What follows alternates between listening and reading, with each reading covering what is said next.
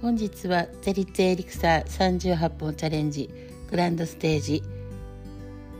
30日目です。いやいよいよ30日頑張りました。1ヶ月ですね。まあ本当我ながら自分を褒めたいと思います。ね30日続ける継続は力なり、ね、どこまでいくか楽しみですけども。今日はですね、えー、今日のカードは、えー、ラベンダージェイド、ね、ラベンダー翡翠っていうねちょっと見かけない鉱石宝石ですね。まあこれがねまた何とも言えないこうやっぱりラベンダーなのでね色がうんこういう石があるんだろうかってちょっと思ってますけども。まあこれがね今日本当助けてくれたのはですねいや本当今日はもうとにかくあの母のね介護にも行ってきたんですけどもまあなんだかこう気ぜわしいっていうかちょっと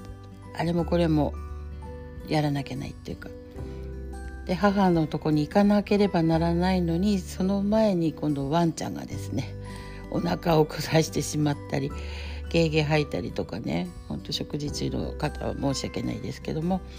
まあそんなのがあってうわいけるかなって思いながらでもなんとか、ね、処理をしながら、心配もちょっとあったんですけども、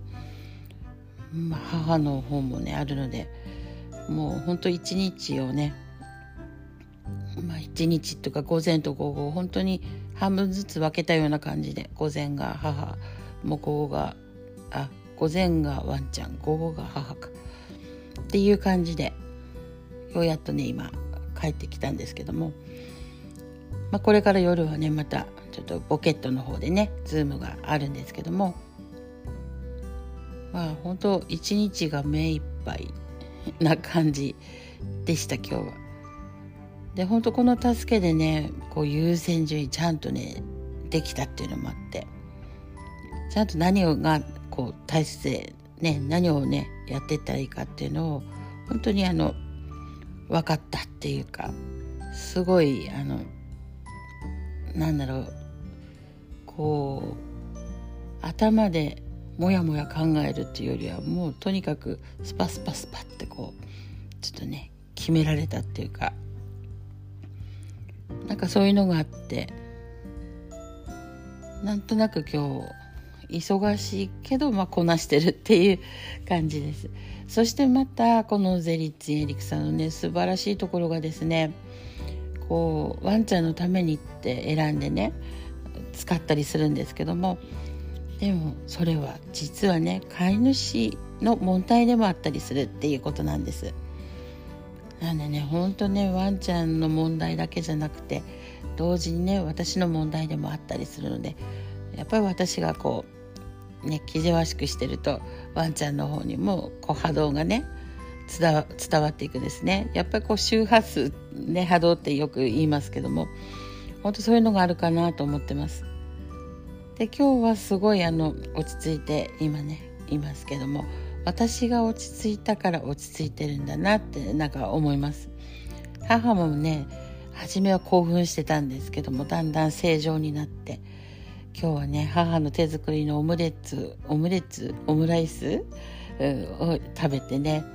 なんか懐かしいなって思いながら食べてきましたけども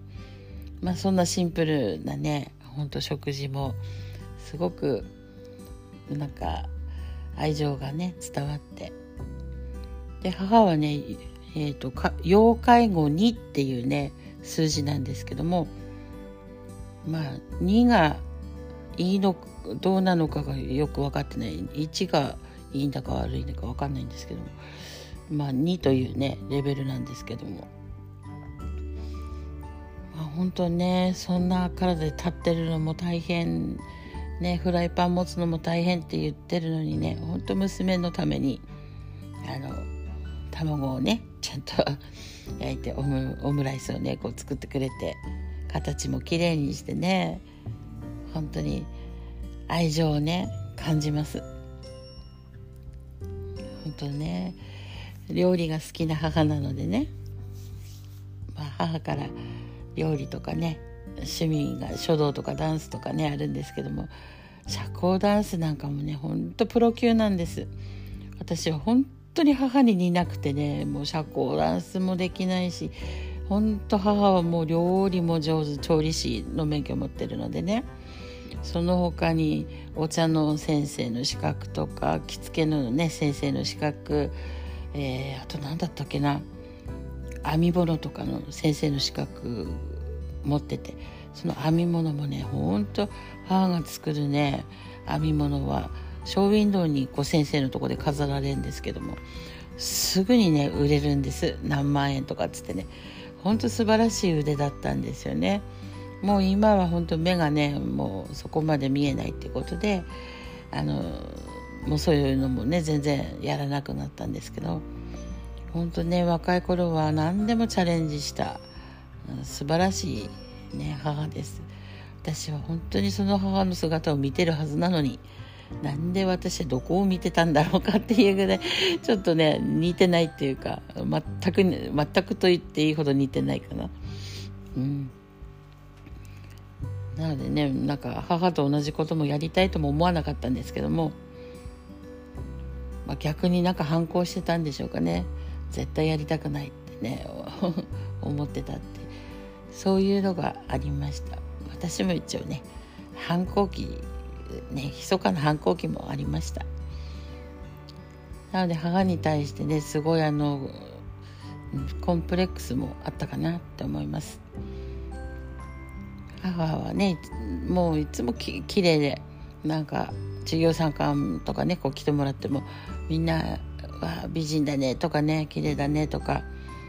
言ってくれるんですけども。私に似ないということで。ねあの本当のお母さんじゃないんじゃないかとかね言われたんですけども。そうなのかなと思ったらまあうちの兄たちがね、まあ、2番目の兄が「お前はね拾われてきたんだ」とか そういう話をされててだからあそうなんだなんて思ってたんですけどね。ではあんまり気にしたことはないんですけども、あ、それならそれでいいかななんて全然思ってて。まあ、とにかく今が楽しければあの全て OK って思ってたんですけどね。でもまあ実の子だと思うんですけど。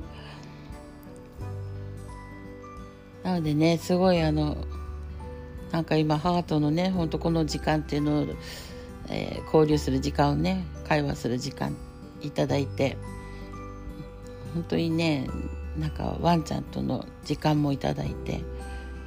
なんかおかげさまなんですけども本当なんだろう自己前の私だったら仕事が優先で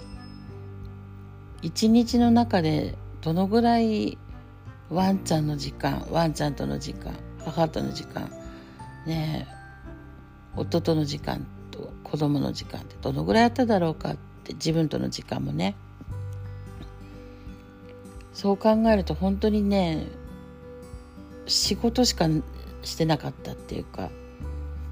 寝ても覚めてもね本当になんかそういう仕事人間だったなって思ってます。まあそれもなぜかって言ったらすごいやっぱり不安だったんだと思うんですよね。うんともう仕事をなんとかしなきゃってねもうなんとかしなきゃが頭にいっぱいでまあそんなね気を張り詰めてずっとね生きてきたのかもしれません。なので今ね本当実行の最中もね本当ありがたい時間だったんですけどありがたいとかなんとかというよりはもう痛い方向にねこう集中しててしまってちょっともったいなかったんですけど3年もの間ねでも今まあ良くなってきてこうやってワンちゃんとの時間母との時間そして自分の時間そして夫との時間そして息子から連絡くれば息子との時間大事にしてだからといって仕事とかそういうのをおろそかにするわけではなくちゃんとなんかねうまく一日が回ってるっていうかで本当天の采配なのかなってありがたく本当に全部委ねております。なのであんまりこうきちきちきちっては決めてないんですけども、まあ、決めてないことがやっぱりいいようにうまくこう回るんじゃないかなと思ってます。まあ、それがね声をこないなちょっとそういう話も聞いたんですけどもやっぱり全てをね物事を目標とか計画をするだけではなく、うん、こうスケジュールとかもねビチビチと人と会うのをねびっちり入れるとかではなく本当にこの宇宙とのね時間宇宙との対話の時間とかねこういうのを設ける時間ってなかったなってちょっと思ってて。でそういうのも今大事だなって思ってるんです。そして振り返るとそれをやってくれてたのが私の夫だったなっていうのにようやっと気づいたっていう今日この頃です。もう夫がですね、まあ、結婚して、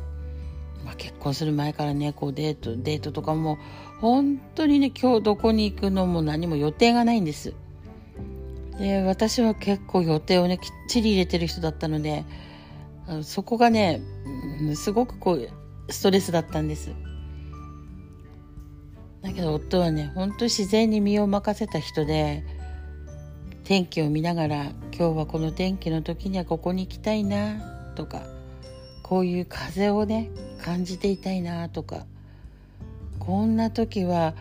もう白鳥を見に行こうとかねなんか本当面白い人でへえってそうそんな感覚私にはなかったっていうのが本当いつも自然と共に宇宙と共に生きてる人で風を感じて本当そういうね生き方をしてる人でした。そして結婚しても、まあ、新婚旅行に行っても計画がね全くないんです。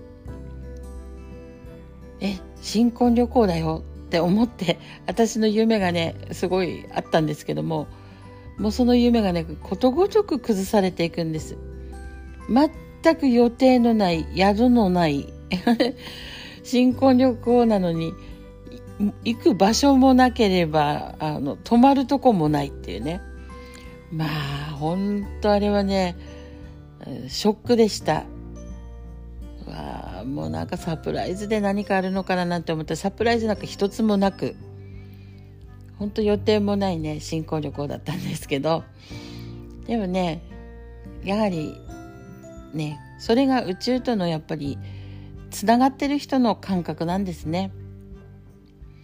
なのでこの間聞きましたけどもねすごいそういう何て言うんだろう豊かな人っていうのはそうやって目標とか目的とかそういうのを入れないそうなんです。で宇宙とのそういうね流れ采配これにね身を委ねてるそうなんですよね。なのでそういうところに海外に行くとかなんとかって言っても予定をね立てずに行った方がいろんな出会いがあるそうなんです。こういうね計画の立て方っていうのをいつの間にかやっぱ私たちはあの小学校からね時間割とかでこう決まってて何時間目にね国語とか英語とか数学とかってこうありましたけどもやっぱなんかそういうのにとらわれてきてしまったのかななんて思うんですけど豊かな人は豊かな方たちはこういうのがないそうなんですよね。なのでちょっとね皆さんもあのこの連休にどこどこに行って何をしてね っていう計画ではなくなんかそんな感じでね計画されるっていうのも楽しいんじゃないかなと思います。私は行きたいとこがねあったり食べに行きたいとこもあったりとかって思うんですけどまあことごとく私の願いっていうのはあの後回しなのでね。なのでまた身を委ねながらなんかね決まりきったところではなくまたね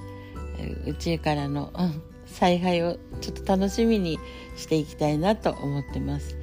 なんか今日はすごくあの本当気分が何だろ